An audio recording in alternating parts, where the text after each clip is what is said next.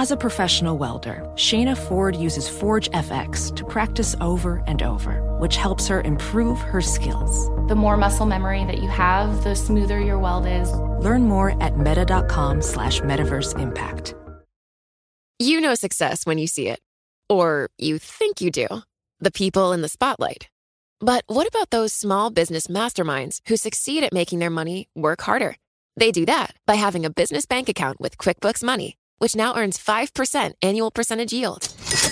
Making your money work as hard as you do? That's how you business differently. Learn more about QuickBooks Money at quickbooks.com slash 5APY. Banking services provided by Green Dot Bank, member FDIC. Only funds and envelopes earn APY. APY can change at any time.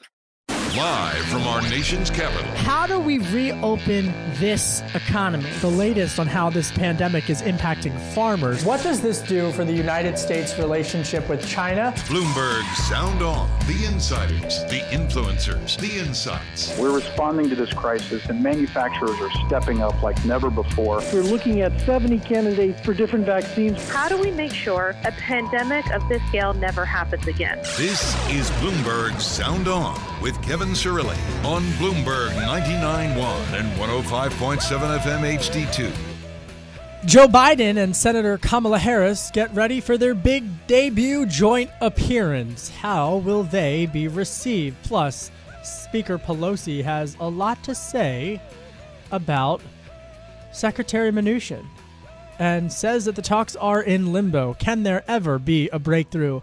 And all of that, plus the latest ongoing situation on the 2020 campaign trail and geopolitical tensions around the world. My name is Kevin Cirilli. I am the chief Washington correspondent for Bloomberg Television and for Bloomberg Radio. And as we begin, uh, again, we are awaiting that first joint appearance, the first joint appearance between presumptive Democratic presidential nominee Joe Biden and, of course, Senator Kamala Harris. And we're going to continue to now unpack that pick throughout the next uh, 90 minutes on this program. And we're going to bring you complete analysis on all fronts. And also coming up on the program, we're also going to hear from Robert Shapiro because he's got he's an economic advisor to Democratic presidential candidates, including Bill Clinton and Barack Obama, and he has um, a really fascinating look into precisely what a vice presidential pick can mean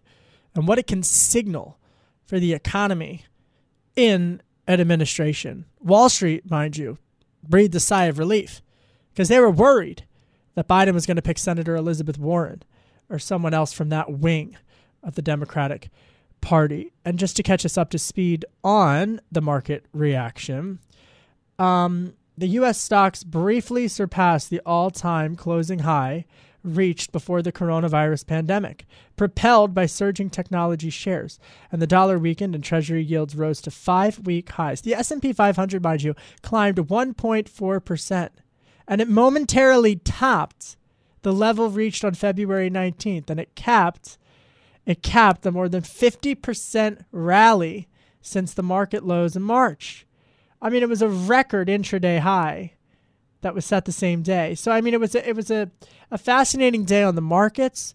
You've got Washington still at an impasse on the stalemate, uh, and you've got Wall Street and traders breathing a sigh of relief in terms of the pick from from uh, Joe Biden. So that's that's the stage that's set as I welcome a friend of the program, Robert Shapiro, who is chairman of Sonecon and the former senior economic advisor, as I mentioned, to Democratic presidential candidates like Bill Clinton and Barack Obama. I mean, I want to get to your piece in Washington Monthly, Robert, but sure. first I want your economic reaction in terms of the policy. Enough of the politics, right? What does it mean for policy a Senator Harris as vice president?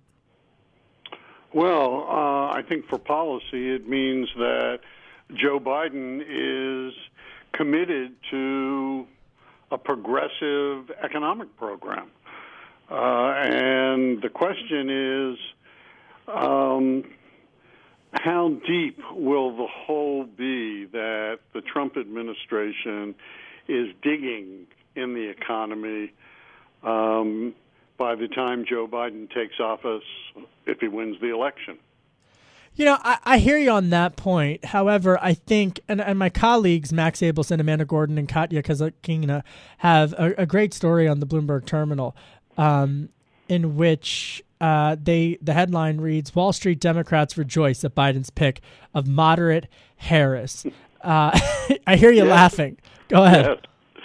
Well, the fact is, she is a moderate uh, in as compared to um, Elizabeth Warren and uh, Bernie Sanders. Um, she's also a progressive, um, as Joe Biden is. The fact of the matter is, Biden's program so far, uh, as announced, will be the most progressive program we've seen, um, uh, both on climate um, and on equality uh, on supporting um, families through this terrible economic collapse. Uh, that's frankly the result. Yes, it's the result of the pandemic, but he, but just as much, it's the result of the administration's mismanagement of the pandemic. And I want to get to your piece in Washington Monthly, but just uh, one of the one of the things that has emerged in, in our world for our audiences uh, information uh, when she was attorney general. I mean, remember it was during the housing crisis, right? I mean, this is back in 2008, yes. you know, which yes. we all thought was going to be the worst financial collapse of our lifetime. Little did we know yeah. we were going to get whacked with COVID 19. Right. But back then, I mean, in that landscape, when you look at it through the lens of the housing crisis, when she went after J.P. Morgan, and I was dusting up on my history of this just within the last day or so, when she went after J.P. Morgan, she didn't do it by saying, "Hey, you got to have more capital requirements. We need more stress testing, or we need to have the CFPB." Right. She did it through legal enforcement. So I hear you in, in, in terms of you labeling her a progressive, and, and when I talk to Republicans today, yes, on the issue of rejoining the Iran nuclear disarmament deal, which she wants to do, on the issue with regards to uh, uh, energy policy, uh, very progressive, but on the issue of financial regulation for the Bloomberg audience she's much more centrist. I mean, because she did it through legal enforcement with J.P. Morgan and not through uh, the Senator Elizabeth Warren policy playbook. Am I wrong or am I right? No, I think you're right. Um, however, you know, she's also very strong. When um, the banks were trying to cut a deal with all the states over the their um, mismanagement and fraud in mortgage lending, and they offered, I think, uh, six billion dollars was going to be California's take, and it was going to be settled, but all the states were going to settle it at once. And she alone said, "No, we won't accept it. Uh, that's too small. Uh, that doesn't begin to make up for." Um, the costs of those practices on people. And they went, they were forced to go back into negotiation, and she got $18 billion. All the other attorney generals followed her lead when she said no. So this is a very strong uh, and focused uh, uh, politician who um, looks to the results rather than what you have to do, rather than simply changing the law in the hopes that in the future it won't happen. Uh, so I think you're right. Robert Robert Shapiro is on the line. He's advised Bill Clinton and Barack Obama, uh, and of course is the CEO of Sonecon here in Washington D.C. Your new piece in Washington Monthly: Trump and the Republicans are risking an all-out depression. Robert, I think we're already in a depression, but go ahead. but I read this piece, and your your argument is that the policies here are going to make it worse. Why? Well, think think about what happened in the second quarter. In the second quarter, GDP declined almost 10%, a 32% annual rate. It's the biggest drop on record for a single quarter. That happened with $2 trillion in support um, provided by Congress. Uh, and the economy had collapsed because states were closing down. Well, we we are with respect to COVID back where we were in March. COVID is spiking again across much of the country. It's already leading to some renewed shutdowns.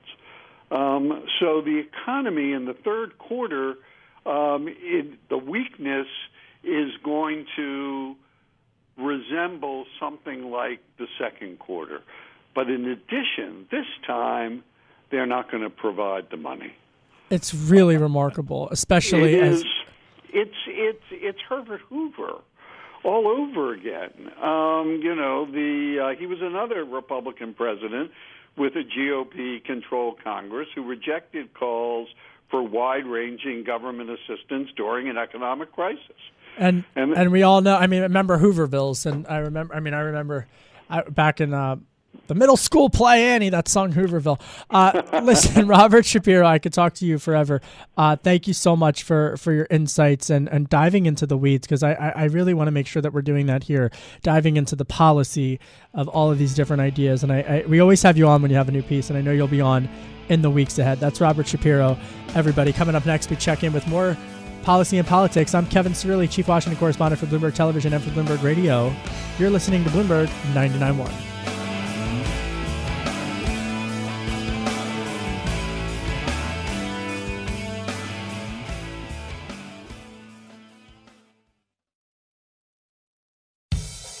This is Bloomberg Sound On with Kevin Cirilli on Bloomberg 99.1 and 105.7 FM HD2. I'm Kevin Cirilli, Chief Washington Correspondent for Bloomberg Television and for Bloomberg Radio.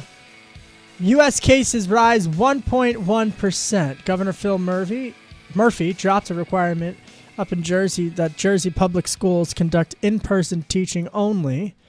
Meanwhile, two senior Federal Reserve officials lamented the U.S. failure to control the coronavirus pandemic compared with other nations.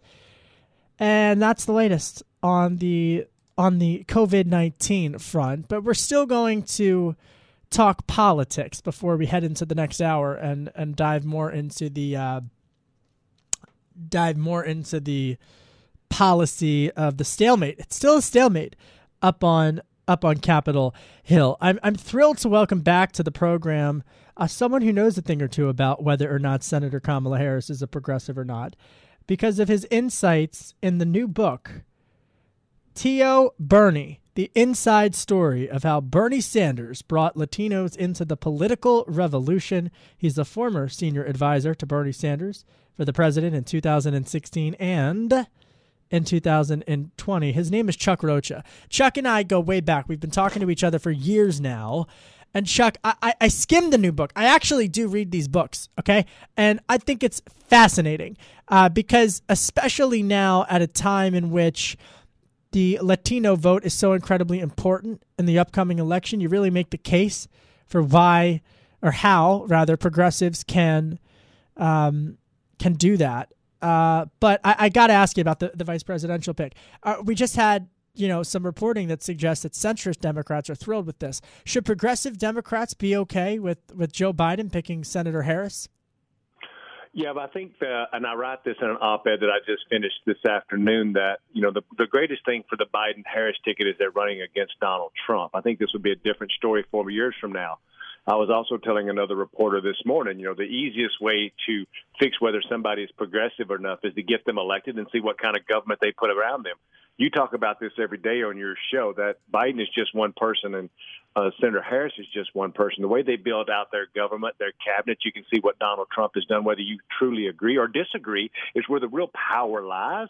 And then electing a Senate and a Congress you can work with. So is she as progressive? Maybe around certain issues she is or not, all depending on who you talk to. But I think it was a really safe choice for him. There's two things that he underperforms in every day. He underperforms in his Latino performance compared to Hillary in 16 and Obama in 12. And he must get African American turnout up to closer to the 08 Obama number than the dismal performance that Hillary had in 16 are going to be two key factors in him winning this election. All right, so how does he do that? And, and I don't want to, you know, and the, the thing that, that Chuck knows is that I'm a policy nerd. So, so how, do, how does he recalibrate – on the issues or redirect the compass, so to speak? Because it seems like, and you know this, I mean, you're as uh, you know as blue collar as they come, and and you were with uh, Bernie Sanders. So how do you adopt that message and that messaging? Well, part of this is around just going out and having this conversation. So a lot of people say, and the policy wonks, and me and you went back and forth on this, like I'm the political guy. The policy only matters so far. The real strategy in a campaign is how do you get what you can do to make someone's life better in three sentences in front of them where they are consuming information and a person under 40 is consuming information much um, much different than my mother who's in her late 60s who watches networks news every night so the first thing is and you saw it this week with biden dropping like millions of dollars in television advertisement because he needs to get out there and explain to voters what is he going to do that's better than what Donald Trump has been doing.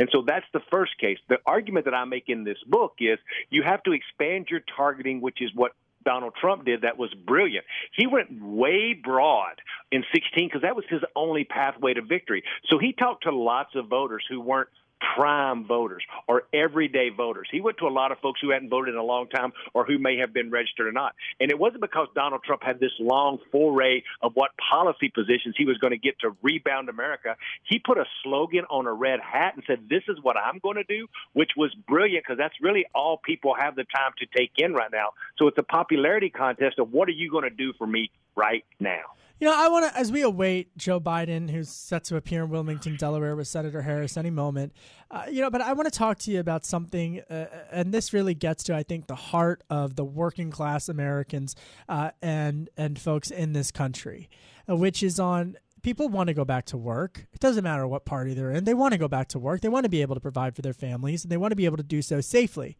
and they want to be able to have good paying jobs. So you're you literally wrote the book called Tio Bernie.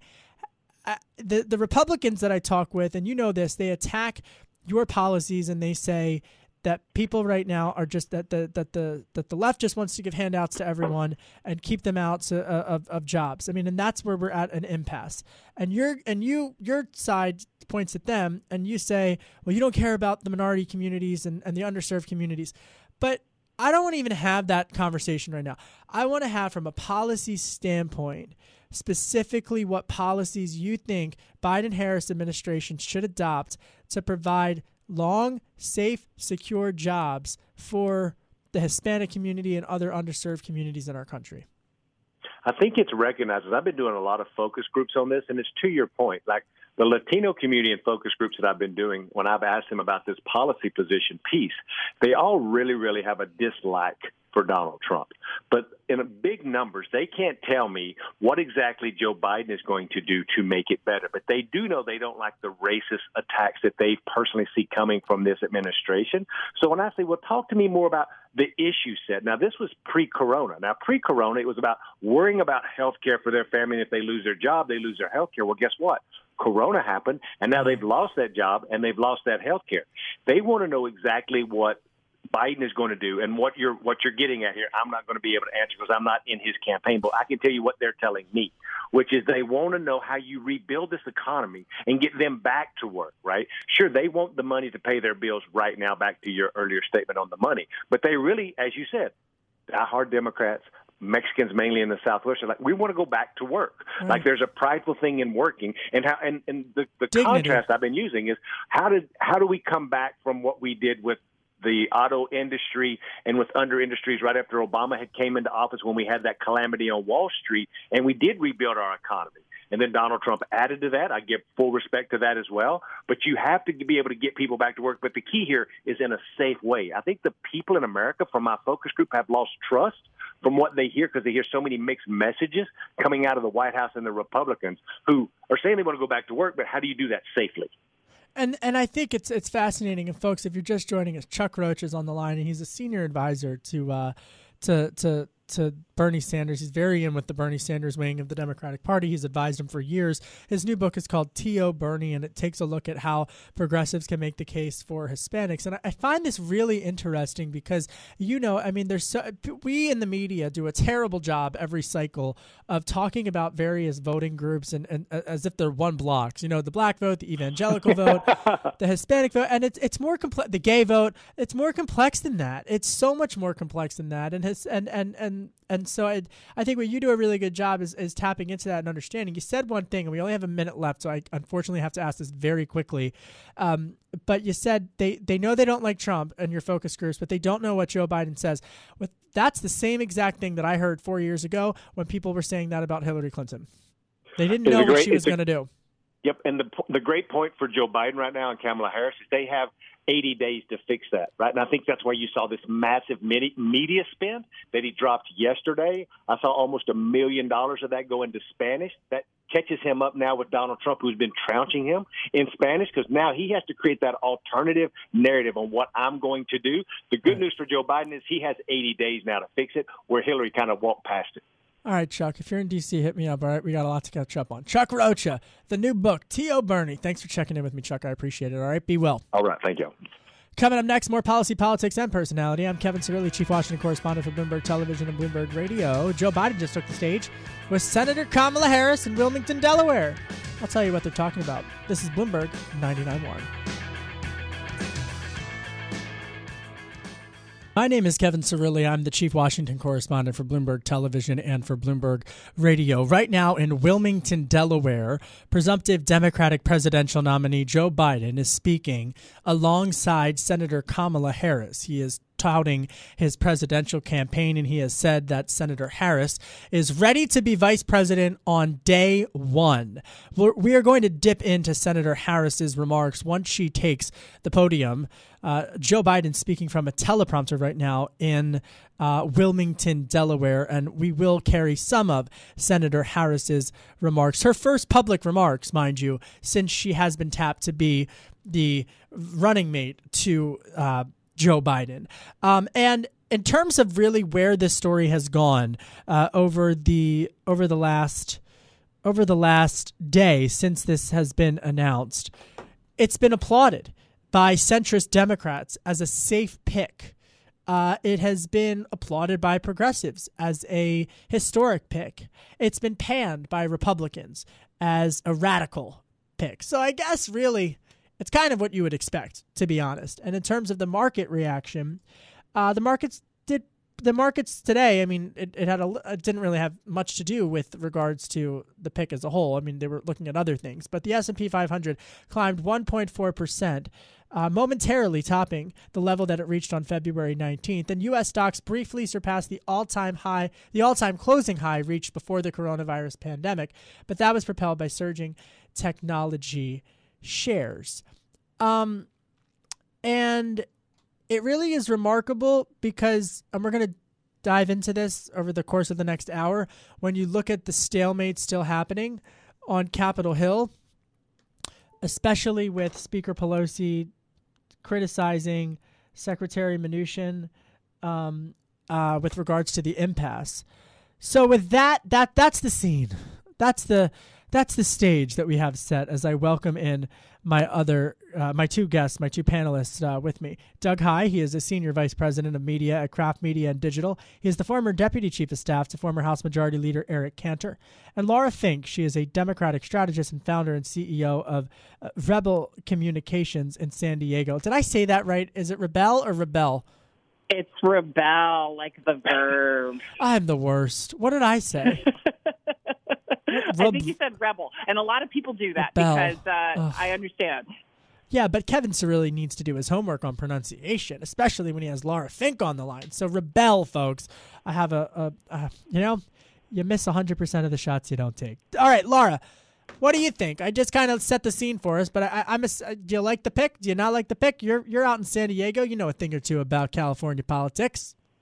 I do, and in fact, I've had the privilege of I worked for uh, our own Madam President, the the President pro tem of the Senate, Toni Atkins, when she used to be Speaker of the Assembly, and this was at the time in statewide politics when Kamala was coming up. She was running for AG, she was running for the Senate. So I have seen, you know, our our home state gal uh, sort of grow as a candidate. And, and she's always been said for many years to have the sort of it factor, the dynamism and the charisma that defines political leaders on the rise. And so it doesn't surprise me that she would be the top pick for Joe Biden. I think she fits really well with the ticket. And Kevin, I have to say, you laid it out really perfectly because here's what's here's what's true. She is a centrist, but has enough progressive street cred to fire up the progressive base. And Republicans have failed so far to pin the radical leftist label on Joe Biden. So far, the voters aren't buying it. So I think they're salivating at the opportunity to try to throw that onto Kamala Harris to see if it sticks. So I don't know that it will. I think I think strategically she's you know she has definitely waded through the wilds of many political realms, um, and her record you know has a little bit of something for everybody. So I, I don't know that that will be successful, but I know that is going to be the strategy moving forward. Well, I'm such a nerd that last night, Doug Heye, I was rewatching the Tim Kaine, Mike Pence vice presidential debate. And that I, and is I, a nerd. I know it's and it's bad to admit it, especially on air, because it really shows everybody how little of a life I actually have. Um, but I, when I was watching it and I was sitting there and and I'm thinking to myself, okay, so. Um, okay, Senator Harris is a much different debater, right? We saw her go after Joe Biden in the first uh, uh, Democratic presidential debate. We saw her uh, engage with Tulsi Gabbard in that one moment. But Mike Pence is a much different type of personality, um, in terms of politics. Obviously, they're worlds apart, um, and on policy as well. I mean, so it's it's going to be interesting. And, and as you watch sort of the Republican response in the last 24 hours in terms of how they have been attacking Senator Harris's record uh, as it relates to the Green New Deal, as it relates to um, uh, uh, her her support for the uh, Heroes Act and, and whatnot. Uh, presumptive Democratic presidential nominee Joe Biden is speaking in Wilmington, Delaware. Uh, and we're going to dip into Senator Kamala Harris, his running mate. This is the first time, the first time that they have uh, appeared together, appeared together. And Doug Heye is with us, as is Laura Fink. Doug, can you hear me? I can, yes. All right, so your Republican analysis in terms of the policy uh, response to uh, to Senator Harris as the pick. Well, I think I think Senator Harris is, is probably the best pick that Biden could make for for a lot of reasons, and, and I will say it's the one I've always thought all along it would be. I rarely get these things right, so I'm glad I finally did. Um, it's when you see Republicans attacking her, it's not about attacking Kamala Harris. It's clearly about trying to use Harris to attack Biden. I think the challenge for Republicans here is voters know who Joe Biden is, and he doesn't have the negative ratings that, that Hillary Clinton did. Hillary Clinton was massively unpopular. Joe Biden just isn't, and uh, they like Joe Biden. And and so to say that Joe Biden is just some empty vessel that's going to be filled yeah. by the left. I think is a tough well, let's, sell for Republicans. It may be let me interrupt here because Senator Harris has just taken the podium, and I want to I want to cut to her first remarks. Here she is. Primary in history the country received a resounding message that Joe was the person to lead us forward. And Joe, I'm so proud to stand with you. And I do so mindful of all the heroic and ambitious women before me whose sacrifice, determination, and resilience makes my presence here today even possible. This is a moment of real consequence for America. Everything we care about our economy, our health, our children, the kind of country we live in it's all on the line. We're reeling from the worst public health crisis in a century. The president's mismanagement of the pandemic has plunged us into the worst economic crisis since the Great Depression. And we're experiencing a moral reckoning with racism and systemic injustice that has brought a new coalition of conscience to the streets of our country demanding change. America is crying out for leadership. Yet we have a president who cares more about himself than the people who elected him. A president who is making every challenge we face even more difficult to solve. But here's the good news we don't have to accept the failed government of Donald Trump and Mike Pence. in just 83 days, we have a chance to choose a better future for our country. So, Joe, Dr. Biden, thank you for the trust you've placed in me. Jill, I know you will be an incredible First Lady. And my husband Doug and I are so grateful, grateful to become a part of your extended family.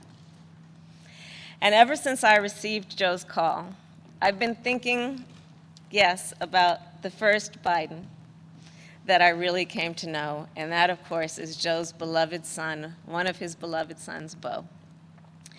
In the midst of the Great Recession, Bo and I spoke on the phone practically every day, sometimes multiple times a day, working together to win back billions of dollars for homeowners from the big banks of the nation that were foreclosing on people's homes. And let me just tell you about Bo Biden. I learned quickly that Bo was the kind of guy who inspired people to be a better version of themselves. He really was the best of us. And when I would ask him, Where'd you get that? Where did this come from? He'd always talk about his dad. And I will tell you, the love that they shared was incredible to watch. It was the most beautiful display of the love between a father and a son. And Bo talked about how Joe would spend four hours every day riding the rails back and forth from Wilmington to Washington so he could make breakfast for his kids in the morning and make it home in time to tuck them in bed each night.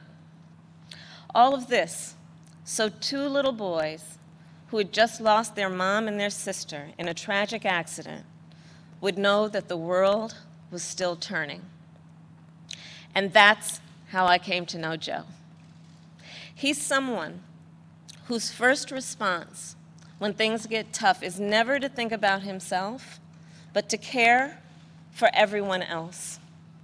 He's someone who never asks, Why is this happening to me? and instead asks, What can I do to make life better for you?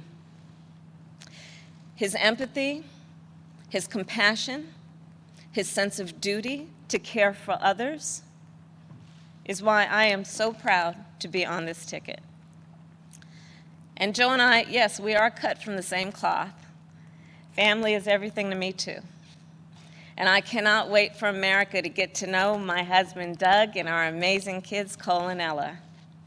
Because whether I'm cheering in the bleachers at a swim meet, or setting up a college room dorm, or helping my goddaughter prepare for her school debate, or building Legos with my godson, or hugging my two baby nieces, or cooking dinner, Sunday dinner. My family means everything to me. And I've had a lot of titles over my career, and certainly vice president will be great. But Momala will always be the one that means the most. And you know, my mother and father, uh, they came from opposite sides of the world to arrive in America, one from India and the other from Jamaica, in search of a world class education. But what brought them together was the civil rights movement of the 1960s. And that's how they met as students in the streets of Oakland, marching and shouting for this thing called justice in a struggle that continues today and I was part of it. My parents would bring me to protests strapped tightly in my stroller. And my mother, Shyamala, raised my sister Maya and me to believe that it was up to us and every generation of Americans to keep on marching. She'd tell us, don't sit around and complain about things, do something. So I did something. I you were listening to Senator Kamala Harris, Democrat from California, making her first remarks, her first remarks, folks, since joining former Vice President, now presumptive Democratic presidential nominee Joe Biden's ticket. My name is Kevin Cirilli. I'm the chief Washington correspondent for Bloomberg Television and for Bloomberg Radio. We have been covering the story for every angle. And joining us, joining me uh, on the line to offer their insights and analysis are two of the best in the biz. You know, and I looked at the rundown, I thought, thank you to folks who know what they're talking about. Doug Heye, Senior Vice President of Media at Craft Media and Digital. He's the former Deputy Chief of Staff to Eric Cantor and Laura Fink, Democratic strategist and founder and CEO of Rebel Communications in San Diego. Doug, I'm going to come back to you because I interrupted before when I when I cut into her. I go. I mean, you were listening to her. She was talking about the the the, really, you know, her personal biography. What did you hear from Senator Harris? what we've heard her say before in the past. Um, you know, telling her life story, which is obviously um, a unique one in uh, presidential politics. You know, this, this is an historic pick, and you know, one of the things I've been heartened about, Kevin, is a lot of Republicans have tweeted out um, not the, the bad things that we've seen from from like the campaign, but say I've got my disagreements with Kamala Harris, but let's recognize that this is an historic moment, and, and we should recognize that. Um, now, we'll have a campaign where we're going to have some serious, scrappy fights. Um, unfortunately, it'll probably go in the gutter a little bit. Uh, but where typically, I don't think that, as you know, you mentioned you were watching um, the Kaine Pence debate. Um, this one will be a sharper debate, no doubt. Yep.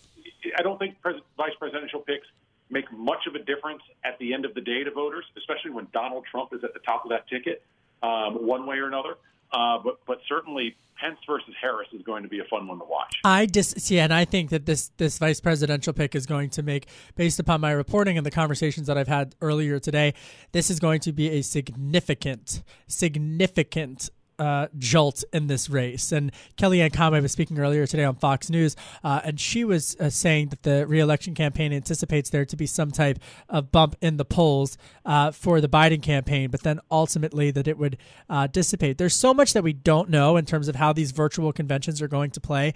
Even Laura, and just watching this and the images, and I know we're on radio, but having this on my Bloomberg television, uh, looking at the optics of this. I mean, she's speaking from behind a podium, reading from a teleprompter with uh, American flags. I, I, see in the frame five American flags behind her, and and with a Biden for president um, uh, signage on the podium.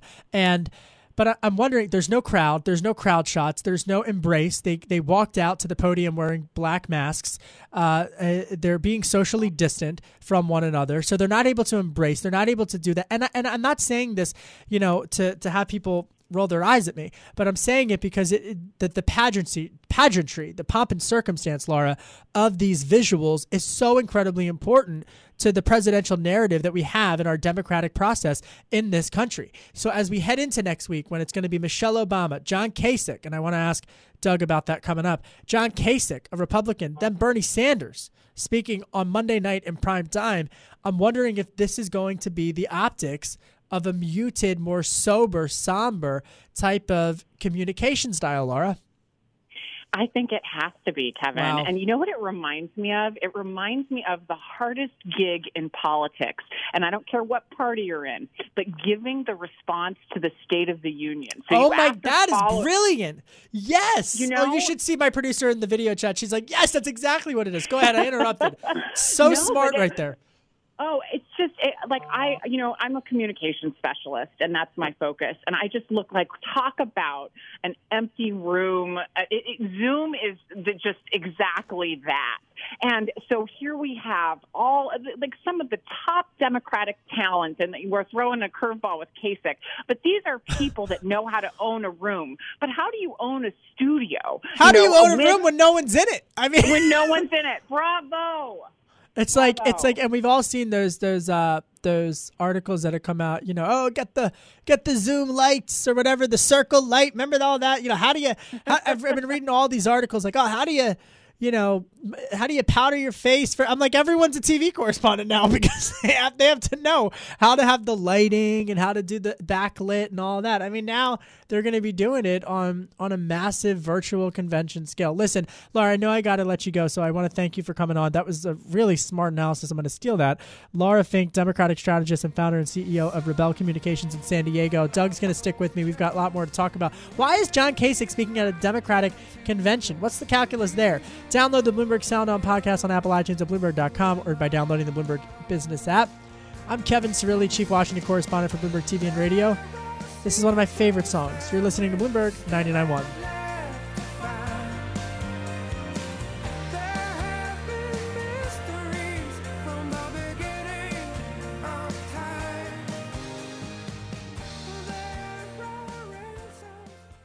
You know success when you see it. Or you think you do. The people in the spotlight athletes, actors, artists. But what about the people behind the scenes?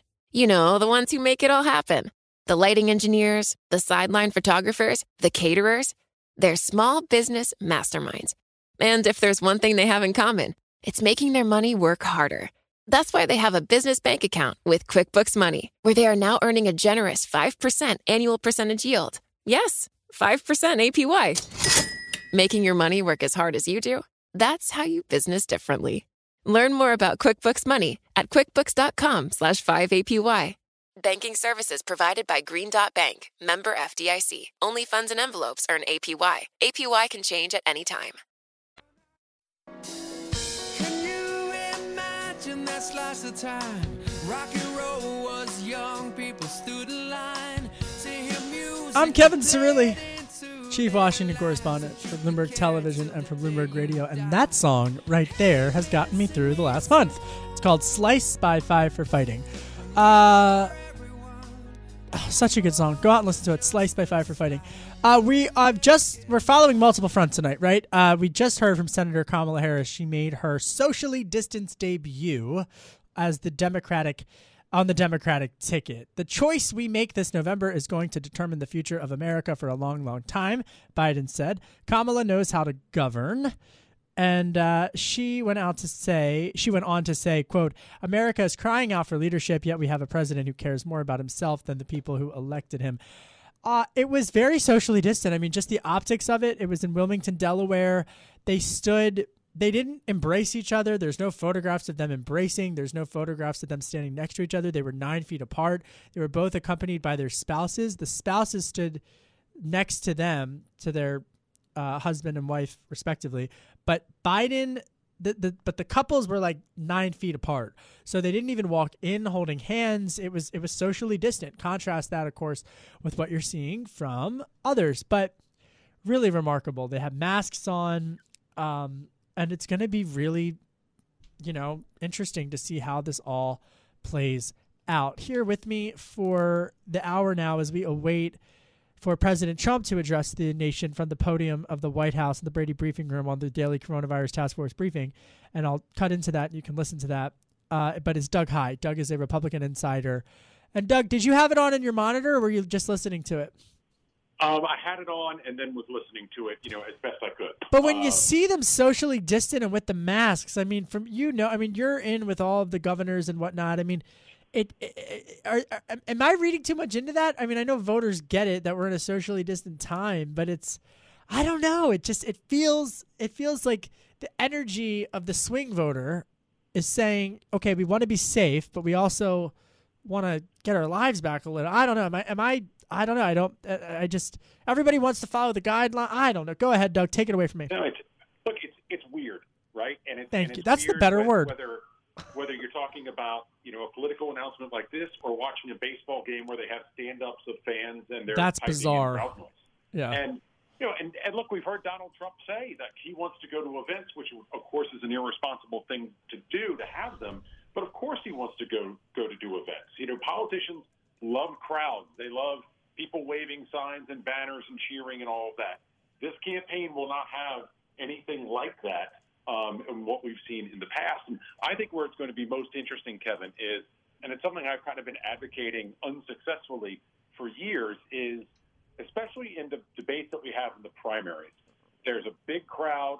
They interrupt constantly. They're cheering their people. They're booing the people they don't like. And it, I think it often gets in the way of the debate. Um, when it's Biden versus Trump or Harris versus Pence, and there's only one or two moderators and there's no crowd, there really is no place to run or hide. These, this could make the debate um, a much different dynamic than what we've seen in the past. And uh, since basically, I think Nixon Kennedy, and that's going to make them very interesting to watch and could have real repercussions.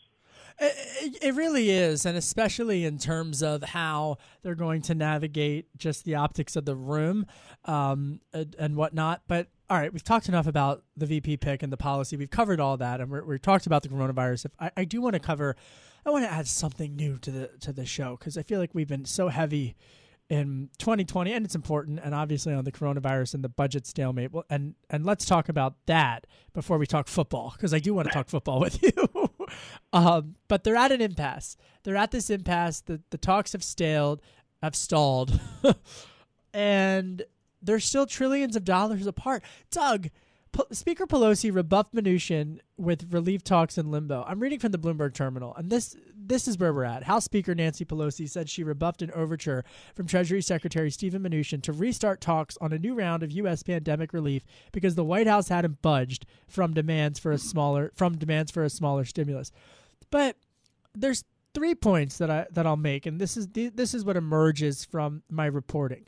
One is there the left and the right they're at a they're worlds apart. I mean, and they're worlds apart. Let's just take the price tag, right? I mean, we, we throw this around in the media and in the Beltway press as if it's as if it's like who's going to pay for the tip on Venmo, but it's not, right? I mean, it's a trillion dollars is what the Republicans are saying. A trillion dollars is, is in addition to the two trillion from last stimulus. We've lost sight of how much money a trillion dollars is. Okay, and then you've got and I'm not taking a position. I'm just saying it's a lot of money. And then you've got the Democrats who are saying three trillion at least, or three and a half trillion. Two trillion dollars is the, and I, I had one source tell me this, Doug. Two trillion dollars is the size of Apple. Okay, I, I mean we're not talking about. I mean the size of Apple, two trillion dollars. If you're looking for specifically like what to how to quantify this, so uh, based upon my reporting for Leader McConnell, who is one of the most political savvy minds, as is Speaker Pelosi, for him to say, I don't hear him saying, you know, I'm, I'm a hardliner here. I hear him, what I hear him saying is, this is literally the most money I can get to deliver enough votes from Republicans. That's what I'm interpreting. From Speaker yeah, Pelosi, think, yeah, go ahead. I, I, I think that's right. And, and that highlights you know, the real gulf that we see between not just Republicans and Democrats, but to some extent between Republicans themselves. Look, Republicans are now, and you've reported on this, Kevin, they are now starting to look towards what is day one post Trump Republican Party look like. And so all of a sudden, uh, some Republicans are starting to be more fiscally conservative than they have been for three and a half years. That's playing a very real role in here. And as you as you mentioned, we're not talking about real money here. We're talking about enormous sums of money, the size of Apple. So it's a very broad um, uh, breach between the two. And I think it also allows Trump, you know, Trump doesn't have many political opportunities here. But in this one case, he does by um, by stepping in with executive orders and saying, you know what, if Congress can't get this done, and Congress is never really popular, I'm going to step in and do something. It's Trump's only real card that he can play here. Well, and and it from the executive order perspective, I mean that's really what what he can do in terms of uh, in terms of all of that. I just think it's it's what a sign of the times where you know a decade or two decades ago, if you would have said the the cries from the public would have been, you know, get in a room and figure this out. You just don't come back out. Uh, Democrats and Republicans until you have a deal. But now the incentive and the political calculation is that they don't really feel the need to do that.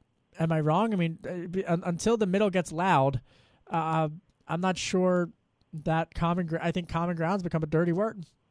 Uh, common ground's become a dirty word. Uh, it's been a dirty word for a long time in Washington. And, but as you know, Kevin, even as far as, as this is as far apart as they are from each other, we know that in negotiations, two things: it truly is always darkest before the dawn, and that nothing is agreed to until everything is agreed to whether you're a Republican or a Democrat in, in, in this situation, you know that the voters are going to be rip fire angry if there can't be some solution to getting relief out there. Right? They're already angry enough that, that we've gotten into this position. If we can't find a way to help stabilize the economy in some way, there is going to be truly hell to pay for a lot of elected officials in either party. Exactly, and and I I'm just you know I was talking to some sources earlier in this week. Uh, pharmacy, the big the big pharma fight, you know, with PBMs. I mean, that's gonna. I mean, once once the, the headlines cross it that are you know, a a company finds a vaccine.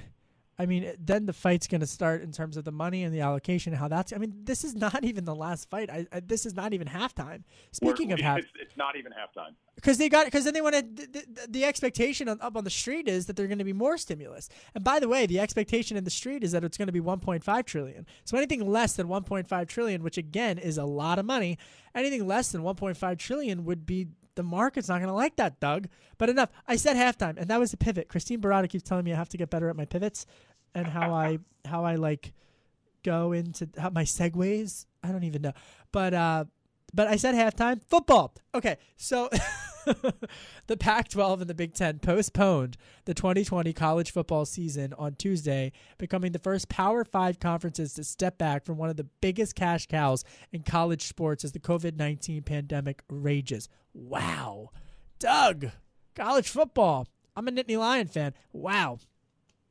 Yeah, and look, I'm, I went to North Carolina. I do like the Nittany Lions. Brandon Short is one of the all-time greats from from Penn State. Oh. You know, I, I think it's interesting because we really, you know, until recently, there have been when we talk about education, we've really talked about opening primary schools.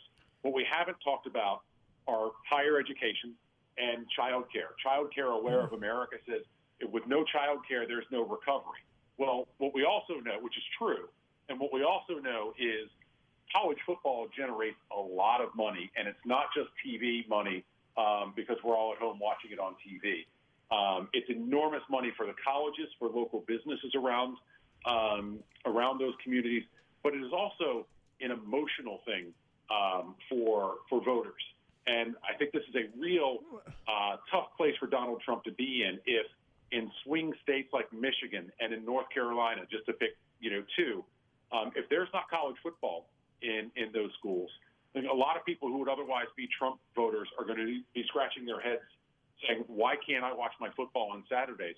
And going back to primary education, you know, that's also Friday Night Lights. That's high school football as well. If we don't have that, and obviously I want to see it come back, and I want to see it come back. and they don't have questions. I mean, way. but they don't have que- I mean, and and listen, I mean, uh, my my uncle owns a hoagie shop. He's done it in Delco for for uh, for big for many decades, forty plus years, right?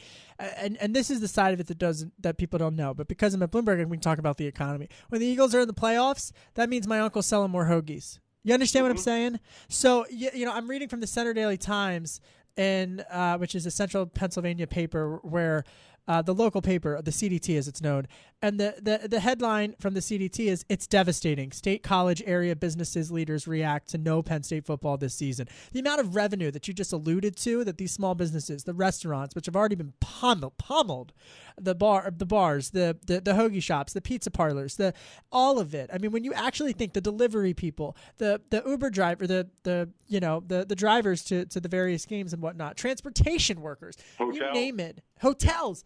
I mean, everything. And these are the, the the these are the industries that were already hit the worst. But there's still unanswered questions, right? We don't know if there's going to be a winter or a spring schedule. But you tapped into something, so there's that element to this, right? There's there's the the small business, the main street folks who are once again going to get whacked and punched in the gut as a result of this. But there and the unknown, right? But there's this other element of higher education and this other unfortunate, inconvenient truth.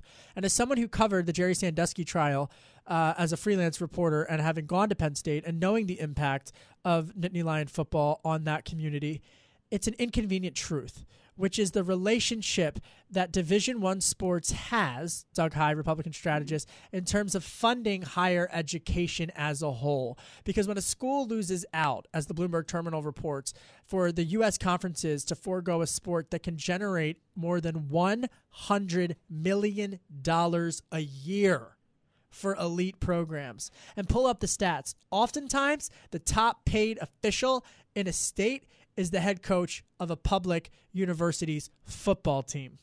So when you look at the revenue that is tied to athletic programs, this is a major economic story. it's a, it's a major economic story and very directly affect, affects what happens in November because if there's a spring football season, that means we're not playing football in October and November. Um, and, and that will be emotional for voters. It will be economic for voters. And by the way, back to the economics of it, there's no guarantee, uh, as, as more of a basketball fan than I'm a football fan, that I'm going to get to watch Duke Carolina play basketball um, Right. um, in the winter. And so th- that further is, uh, affects small businesses, hotels, and by the way, big businesses as well, because the, the networks that fork over a lot of money to show these games Yep. are not going to have that advertising revenue, revenue. They may have to do some layoffs. This Well, is going to be very broad. I mean, you look. I mean, and everybody wants to know what's going to happen with the NFL. I mean, because you look at you know the the top-rated events, the top rated, the top-rated shows, the top-rated viewing programs. Programs is the word.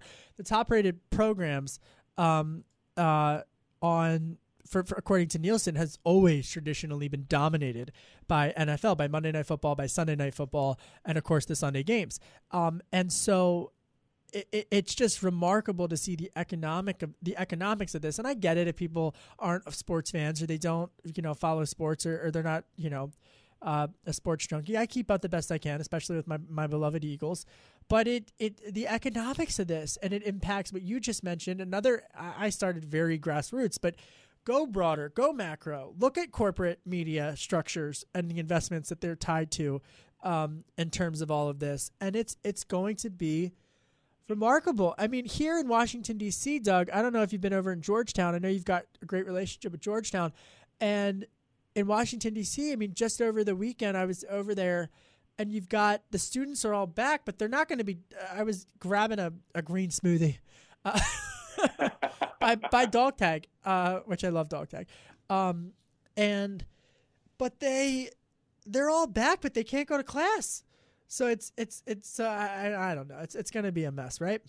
Yeah, no, absolutely. And, and let me echo your your um, endorsement for Dog Tag Bakery in Georgetown. best. They are amazing, and it's a real. Their story is, is an amazing one. And a lot of students are back, but if you look throughout the country, the students are still not sure what they're going to be able to do. They haven't been given an all clear sign, or they're getting you know mixed messages from from their own from their own university. And in fact, I was talking to a friend of mine whose daughter is. Um, returning to Appalachian State, some of it's going to be in person, some of it's going to be online. This is also an opportunity for where, you know, online teaching, you know, companies like 2U that specialize in, in higher education online learning, you know, can, can step up and, and, and play a big role here because there are a lot of question marks that parents have and students have. And, you know, if you're a college student, you're a voting age as well. And so the impacts that this can have on the elections could be enormous as well. Well, and, and, and the headline on the Bloomberg Terminal from uh, today: Washington's NFL team to play home games without fans this season. So I, what I still don't get, and what I, I really don't get, the has Big to Ten. hurt you as an Eagles fan because if you go to a Redskins no, Eagles fans, it's more Eagles fans than Redskins. Well, there is, there is. Washington football team. But I, but, but trust me, I know that, don't we? So I always feel bad on this program trash talking the um the the Washington football. T- they don't have a name, so that's even weird to anyway. But um, but uh, but but anyway, but I don't understand why the Big Ten just didn't decide not to to not have fans. I I I truly don't understand that. Okay, switching gears as we await just to reset here. I'm Kevin. This is a policy and politics show. We've t- done way too much time talking about football. I'm Kevin Cirilli, chief Washington correspondent for Bloomberg Television and for Bloomberg Radio. I'm joined uh, for the hour. He's been so generous with his time. Um, uh, Doug Heye. Doug Heye, of course, is a Republican insider and has worked for everyone. He was the former deputy chief of staff for uh, uh, Eric Cantor and uh, now is at Craft, uh, which is a huge media advisory. Give me one thing that's on your radar. What is on your radar? Well, what has popped up to me has been the talk um, about uh, Mark Esper and the talk that he may be replaced after the elections. And what is striking to me about that is remembering the reaction of a lot of Republicans uh, the day after Election Day in 2006, which was the day that Donald Rumsfeld was fired. Um, the candidate that I was working for at the time who lost in 2006 was angry and said, This is the final insult. Uh, I remember a friend who worked at the House Appropriations Committee at the time um, who said that their chairman, Jim Walsh, who was one of the most mild mannered people you've ever met in your life, being positively apoplectic about it, thinking that doing so after the elections instead of before the elections might have cost Republicans four or five seats.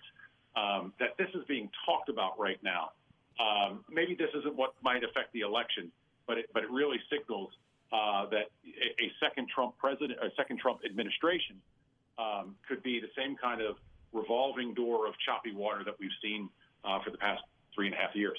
So, explain, dig deeper into that. Why do you think that is? Truthfully, I, look, Trump likes to stir things up, and that has been a, a, constant of him. You know, how many chiefs of staff has he had, comms directors, um, press secretaries?